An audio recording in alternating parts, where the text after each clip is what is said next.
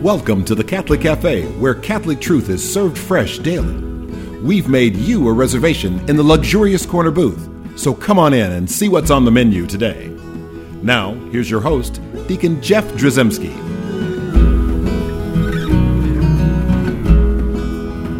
Greetings and welcome to the Catholic Cafe. I'm Deacon Jeff, sitting in the luxurious corner booth of the Catholic Cafe, joined by Tom Dorian Yes, sir. And Sam Rodriguez. That's me. I pointed the wrong people. Y'all see what I did there? That was trickeration. Yeah, well, you know, the pe- people on radio don't see the shenanigans that goes on behind the microphones. It's crazy. But I'm happy to uh, have you guys here. The, you know, last couple of shows, you know, we had people miss for various reasons. Mm-hmm. You know, Tom was protesting, which you know, I'm glad you we've come to uh, an agreement Yep. about whatever you were protesting.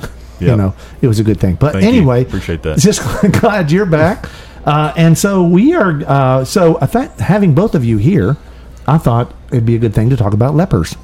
Oh yeah, I mean, that's I- something that Tom and I have in common. Do you see the uh, the connection and where we were where we're going with that? Well, Tom. Tom and I typically we, we collect armadillos, which are uh, natural carriers of the leprosy bacteria. No, so And I didn't know that. Is that true? That is actually? true. Do not play with with armadillos. They carry leprosy. Wow, so that's pretty serious. That's good to know. Yeah. I'm look at my fingers. Yeah, you you, you do not play with with uh, with armadillos first of all, and also uh, we don't we want to make light, light of that. And you know, interestingly, leprosy is one of those things that has virtually disappeared from Yeah. the face of the earth, which is nice. I mean, it's, I mean we're so glad.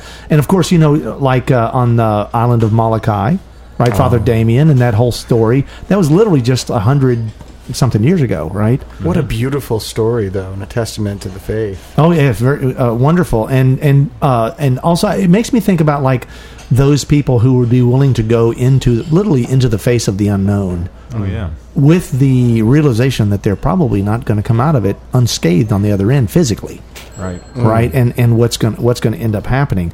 But here we have a situation where we're looking in the 17th chapter of the Gospel according to Luke. Uh, and uh, we're reading as Jesus continued his journey to Jerusalem, he traveled through Samaria and Galilee. As he was entering a village, ten lepers met him. They stood at a distance from him and raised their voices, saying, Jesus, Master, have pity on us. And when he saw them, he said, Go show yourselves to the priests. As they were going, they were cleansed. And one of them, realizing he had been healed, returned, glorifying God in a loud voice, and he fell at the feet of Jesus and thanked him. He was a Samaritan. Jesus said in reply, Ten were cleansed, were they not? Where are the other nine? Has none but this foreigner returned to give thanks to God? Then he said to him, Stand up and go, your faith has saved you. This is another interesting parable, and again we see the Samaritans in the middle of all this mm. Oh yeah. right and and and a couple of times we've had where the where the samaritans are you know we understand the the the relationship between the samaritans and the jews. They didn't like each other. Nope. right? They were sworn enemies. It just you know the samaritans were half breeds or whatever terrible thing you'd say about them because of intermarriage et cetera et cetera. Um, and so they were no friends to each other. And now another time where jesus recognizes the samaritan as the one that does the heroic or the the the, the virtuous thing mm-hmm. by coming and so let's figure out what is the virtuous thing here I mean, what's going on obviously sam He's, he's, go ahead. Oh, Tom was going to answer because he knew the answer. He's like, oh, gonna oh, say he's oh, gonna. Arnold Horshack. yeah. No, he was just thankful. Isn't that the virtue? I mean, yes, he was thankful. I mean, Yeah. but again, he was really the only one out of those ten. Right, right. Well, it's funny because I've heard this. Uh, I heard a homily on this once, where the priest asked us to think about what it must have been like to go from being a leper and having the disfiguring effects of leprosy, which would include missing pieces of your flesh. Oh yeah, yeah, awful. It's an awful disease. you know, missing fingers that were once there. Now all of a sudden, they walk away and they see flesh where there was no flesh. And have feeling where there was no feeling. And have fe- exactly, and, and what the priest was saying is, imagine seeing such radical change. He's like, only God can do that. Mm-hmm. Only God can create flesh out of nothing. yeah. All right. And these people, nine out of ten of them, saw what had to have been the most remarkable, amazing, incredible thing that had ever happened in their life, Yeah. and they were just concerned about, I guess, themselves and just kind of seizing that moment for themselves, as opposed to realizing God worked a miracle, and that it's not explainable in any other way except that man right there, Jesus. Right. And so this guy turned around and gave and recognized that and gave it thanks. So I think part of it is is he had eyes to see God working. Yeah. too. I know. And so there's a challenge there because uh, it wasn't just the one guy that just says it says they stood at a distance from him they and raised their voices saying Jesus master have pity on us. They all recognized it was Jesus. But only 9 of them, I mean all but 9 of them failed to sort of come back and and find out more about this Jesus, mm-hmm. right? It was just the one that w- that would was thankful for this. And it's not, you know what? I don't think God really does these things so that he can be thanked. He doesn't Right. need that. Right. No, he does not mm-hmm. need our thanks. But I think what what's happening here and is is just something for us to and ourselves to see maybe ourselves sometimes maybe a lot more than we want to believe as one of those nine right that have received blessings that that miraculous events you know just things that that have gone well for us and yet do we return right? Do we do we pay it back or pay it forward? Do we do we take the gifts that we have and do we then we pour them into something else or someone else? So the thing that comes to mind as we're unpacking this, I think many of us have seen these studies that say that in the average parish, you're lucky if 14% of the parish is doing the heavy lifting in terms of service work Right. and in terms of money. And so if you think about this, if we just round that down, the notion of in a given parish, you know, it's not out of the question to say you got 10% who are responding to what God's done in their life. You Yeah. know, like we love because God loved us first. You know, recognizing that God's loved me and I'm going to respond to that and love back. And then you've got nine other people, 90% of the, the crowd receiving, you know, but just, I guess maybe if you're just kind of feeling what? Entitled? right You know? not, and not and not yeah exactly not repaying the gifts not uh, not fully active and fully engaged because i can imagine i mean could you imagine a parish that where it was reversed Oh, gosh. Man, we're only ten percent. explosion, because you bursting at the imagine yeah yeah. It would just it would it would just be amazing. And you know god doesn't even ask that much of us. And i, I know um you know if you look at like the, the the biblical number of tithing you know where if you most of the reformed churches will talk about 10% you know 10% 10% of your income 10% of all these things. And and i know that god isn't necessarily you know uh, working just in the numbers business uh, like it's some kind of accounting thing. But but if you were to look at, even at that number ten percent, that he's only asking for ten percent, right? And if if everybody tithed, if, if everybody took their ten percent and and and poured it into the the church coffers, and I'm not just talking about cash, I'm talking about their spirituality, their their their participation, their their volunteerism, their resources, just their time. And if if everyone did that, what an amazing parish it would be. Incredible. Yeah, so it's a it's a it's a I think it's a lesson learned. Uh, why uh, it's important for us not to be one of those nine, and not just because like, well, how rude they didn't even say thank you. Right. You know, we we get offended. I think if we give somebody something and we don't get something in return, but Jesus is also very clear in other scriptures where he specifically says, you know, th- love is giving something and not expecting something in return. Right? It's not you're not doing it so that you get because you've already received your reward. Right. If you if you're doing this so that you get a thank you, then you've already received your reward in heaven. You don't need a reward here, right? This is really about um, the, the the creative love of the Almighty and how it spreads, right? So grace is like rain that falls down on the world, but I think I I think in reality that rain is sort of that that grace is soaked up by us, and and then we're supposed to like be the the bees with the pollen right and take this everywhere they go and flit about with with this grace and that's how all this stuff spreads and that's how god does what he does and that's why i think it's so important that we be that one person or try to make the the, the percentage at least go to 20% and then work on 30% or mm. 40% but if we aren't thankful we're, we're actually not recognizing where the true gift is coming from. Well, as Right. I, as I'm listening to you, I'm, and what's going through my mind here is, you know, Will he ever shut up? Sorry, didn't mean to put words in your mouth. no, no.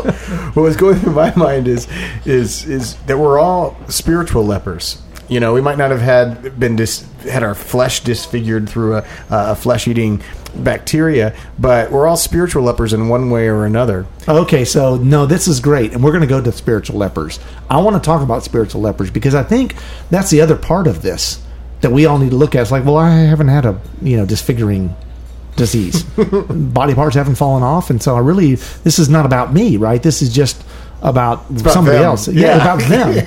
uh, but I, I think this spiritual leprosy thing is like the key to a whole other aspect that we need to, to sort of discover about this particular uh, little uh, story that uh, Jesus has us walk through.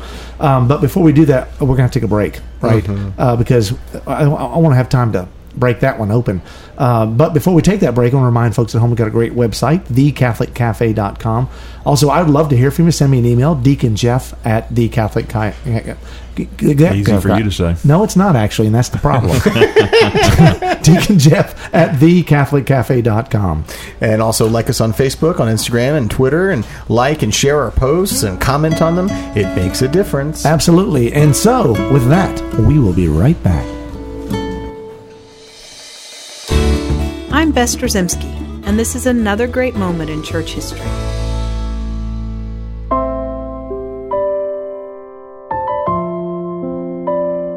How can someone so small and weak in the eyes of the world have such a tremendous impact on the spiritual lives of millions around the globe? Saint Therese of Lisieux, better known as the Little Flower, was this small person. Born in France over a century ago, she has changed the spiritual landscape of the entire world. Saint Therese believed that little things done with great love were more pleasing to God than the mightiest deeds. She wrote, Love proves itself by deeds, so how am I to show my love? Great deeds are forbidden me. The only way I can prove my love is by scattering little flowers, and these flowers are every little sacrifice, every glance and word, and the doing of the least action for love. The little flower grew up as the youngest of five living children. She was a sensitive child who felt things deeply. These deep feelings and her thoughtful attitude led her to a strong prayer life at a very young age.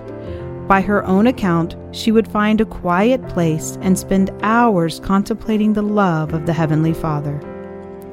As Therese entered her teen years, her older sisters began to go into religious life. This led the little flower to seek entrance to the Carmelite monastery at the tender age of 14. She was initially refused by the superiors of the order, but her persistence paid off by taking her appeal all the way to the Pope in Rome. The superiors of the order were impressed by her persistence and maturity and allowed her to enter the Carmelite order at the age of 15.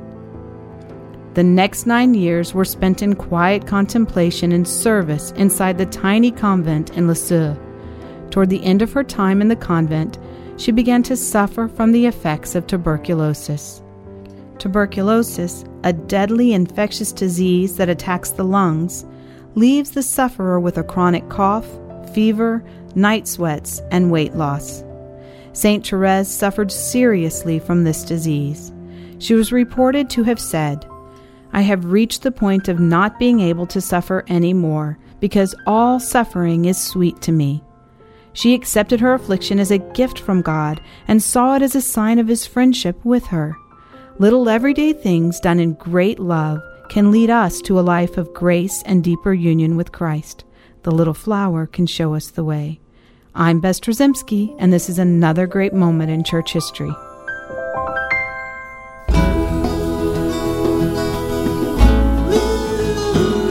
Welcome back to the Catholic Cafe. Here's Deacon Jeff. And we're back in the luxurious corner booth of the Catholic Cafe. I'm Deacon Jeff, sitting here in this luxurious corner booth with Tom Dorian and with Ziggy Rodriguez and we are talking about. It is luxurious, by the way. Yeah, way. it is. It's nice. Oh, yeah. Uh, and we're talking about uh, the, well, a horrible disease, leprosy, but also just this story of Jesus and the ten lepers that he heals, and only one returns, Right. and uh, it's a Samaritan again. You know, so that's we. You know, that's another part of the story. It's like you know the unlikely, the most unlikely uh, people, supposedly. Will come back and say thanks or, or give God the glory for, for what happened. You know who will who will then I'm sure that man is probably the one that would then sort of pay it forward and, and, and move out into the circles and, and do all the good stuff that he can do for other folks, you know, knowing that having received the blessing of God, acknowledging the blessing of God, right? And then um, Sam, you, you you pulled out this little zinger there at the end of the last segment, talking about spiritual leprosy, mm-hmm. and that's why we have you on this show is because you know you bring out the little zingers, and we like that. Because Tom and I just look at each other like, what are we going to do next? I guess uh, tell me a banana nut bread He's actually recipe. right. He's actually right. He's not, he's not just saying. so so Sam, uh, let, first of all, let's let's we need to talk about leprosy, right? And of course, we were joking earlier, and we all, but it's like it's a hor- it was a horrific disease. It's a terrible thing, and and back then there was no cure certainly, um, and it was it was a sure means of death, and you got ostracized from everybody.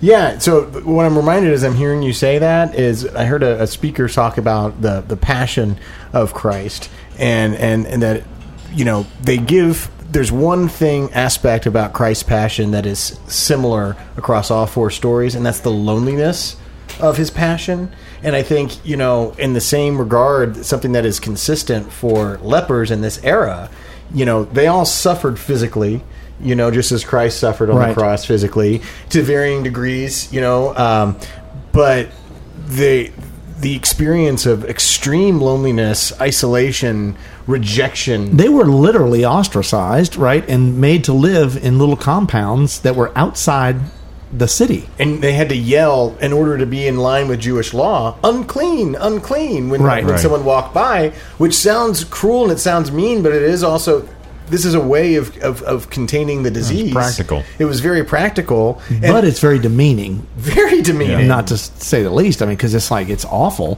that you'd be basically walking around saying unclean. And uh, you know, if again the Father Damien story, you know, Molokai, that that island, that place where they were, I mean, essentially was like it, it was off the beaten tracks. It was like this is where we're sending these people. They, they're not going to interact with the rest of soc- you know society. They're going to be uh, confined and ostracized. So there's a, there is uh, a horrible loneliness uh, in in in their particular suffering. Um, and so what's beautiful though is this one that is cleansed, right, gives thanks, and and again the other nine that don't, but the one that's that gives, you know, imagine like you said, seeing your fingers again, mm-hmm. maybe not having had fingers for however many years, because this is a long, slow, uh, progressive disease that gets worse and worse and worse and worse until literally you basically fall apart. It's it's horrendous and and horrible. And a lot of people might look at the story and go like, "Well, I see the whole one and nine. I I understand, you know, but really, I'm not in that boat. I mean, I, I I'm not having a horrible medical condition. I'm not ostracized. I'm not separated from everybody. And it's like, are you not? you know what's going on here because uh, you mentioned spiritual leprosy what is that what do, what do you mean by that Well, a couple of things. One, you know, in addition to being ostracized, they're also unfit for the temple.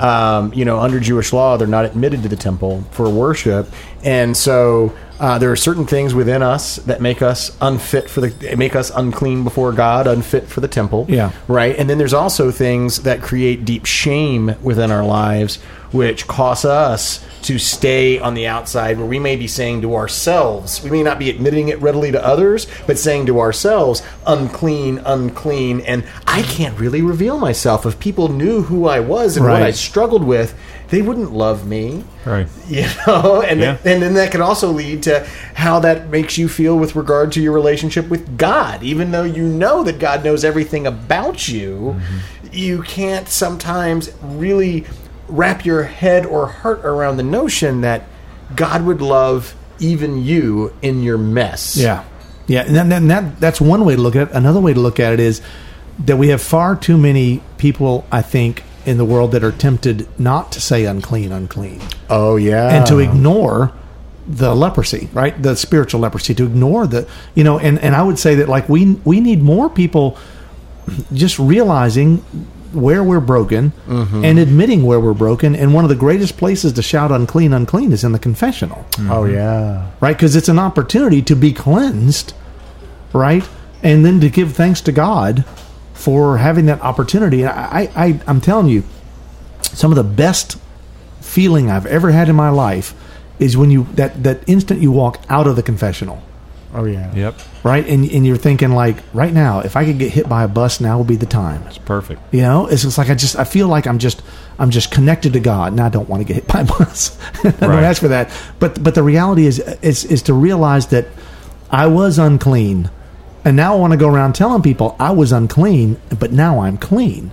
And a lot of times, your people don't want to admit that being unclean, and they also don't want to um, answer for it. They don't want to go and realize it. And I'm thinking that this story also is a powerful um, call to each of us to recognize that we we are the lepers in the story. That all of us, in some sense, every human being alive, uh, in some sense, Has is one blind of these. spots. Has excuses that they tell themselves to, uh, you know, excuse the sins that they that they might be having in their lives or the, you know, the vices that they've admitted. Tom, to doesn't he life. sound judgmental when he says those He things? does. No, but that includes. He's looking but right at that me. includes me. No, you're right. You You're know? exactly right. And one thought that comes to me, Deacon Jeff, as I was listening to you, and I'd never really thought about this before, but those nine who left, they got healed of one kind of leprosy. Yeah, what are they going to fall into? Right. They didn't get healed of the spiritual leprosy. They called out to Jesus because they needed this one thing fixed. You know, the leprosy for them was the problem. Getting readmitted to society was the problem. They turned to Jesus to fix that problem. He does it, and then they're going to go and just rush to go live their lives. Whereas the one leper who, the Samaritan, who decided to turn back to Jesus, get on his knees and give thanks, Right. he received the fullness of the healing. That's right, and because the, there's the recognition, there's the fullness of the grace, and then certainly if he's coming back to say thanks to Jesus, then literally his life is going to be rooted in Christ from that point forward, mm. right? And Which is different than the other nine, which we don't know where they are and what they've done. Right? They've they won the lottery and now they're just running around town. Are they are they like the prodigal son? Mm. You know, and and hopefully one day they would turn. But the reality is, you know, you mentioned blind spots. You know there there are there are diseases there there is a spiritual leprosy and all of us we don't always even see that stuff. Mm-hmm. When it's when it's attacking us when it's when we're tripping over things and and and, and you know the nice thing to note is that that one leper that came back I, I doubt he has blind spots because he but he's been he's been made to see. Mm-hmm. He's no longer blind and he comes and he and so Jesus has his blind spot hmm. he doesn't even need to use the signal on the car anymore. It's just like, boot, I'm just, I just go left when I want to go left because Jesus got me covered. Right. Right. The other nine, there's a difficulty there. Right. There, if they're not sure why they were healed, maybe it was their lucky day, they won the lottery and everything's great. But if they don't realize from whence it came, they're going to fall right back into some kind of problem because their eyes are not fixed on Christ. One phrase that comes to mind from scriptures that's really hard, I think, for everybody, or at least very much for me, is make no provision for the flesh. Right? Yeah. And I can tell you guys that even though God might have blessed me to break through this or that habitual sin and has helped me grow and show the power of God, you know, moving in my life to help me grow in virtue or at least pursue it, right? I can also tell you I am making provisions for the flesh daily. You know what I mean? And and so uh, I think that, and I have little excuses that I tell myself daily to say, well, I can do this and I can do this, and I, I think that taking taking stock of our excuses and recognizing that that's what they are, we're not going to be able to get rid of all of them at once, but if Yeah. at least we're able to call it out and be like, I should be doing better than this. But really, but but recognition of the uncleanness. Yes. Right. Our own self recognition that we need a savior. yes, And then going and receiving the grace. So, like the sacrament of confession, what a beautiful way to go and to receive, to be in the presence of the Master, mm-hmm. right? So, and to be and to be healed, yes, right? And then then it's like as long as you keep coming back to where you know the well of grace is, right? And you you don't run away thinking I've got my bundle of grace and now I'm I'm out into the world. The reality is if you don't stay rooted to that. So I would imagine that uh, you know this this the one good leper here, the Samaritan leper. I, I would imagine that he set up a tent like probably probably became one of Jesus' disciples and followed him wherever. Uh. Although we're in the Probably seventeenth did. chapter of Luke, so this is towards the end of Jesus' ministry. I would imagine he was there at the crucifixion. I would imagine he didn't want to leave Jesus' side. Right. I imagine he wept bitterly, you know, at the crucifixion, but I imagine also he was in that first early church. 3,000 were baptized that day. I imagine the Samaritan was actually in that group of people. And I, I, that's, that's what I think. That's what I image because that's the guy that was rooted in Jesus Christ. And then maybe those nine who walked away, or at least some of them. I mean, what if some of them played a role in, in, in attacking Christ? You know, Maybe. and, and Maybe. accusing Christ. We don't know. We don't know. But I mean, if we really want to kind of wrap ourselves around the lived experience of these people and what might how things might have played out, Right. that's very possible. It's very possible that some of the people who were healed by Christ were some of the people who turned against him. Or at least fell away. Right. right and just and basically it was like well you know we tried but you know we all have that opportunity we all have the we're, we're given the grace the opportunity for the grace and if we accept it truly and we're actually transformed by it literally then then we are like on the road the, the right road to be on. So let's pray for those other nine. And i guess the thing is you you listening to this who are you right?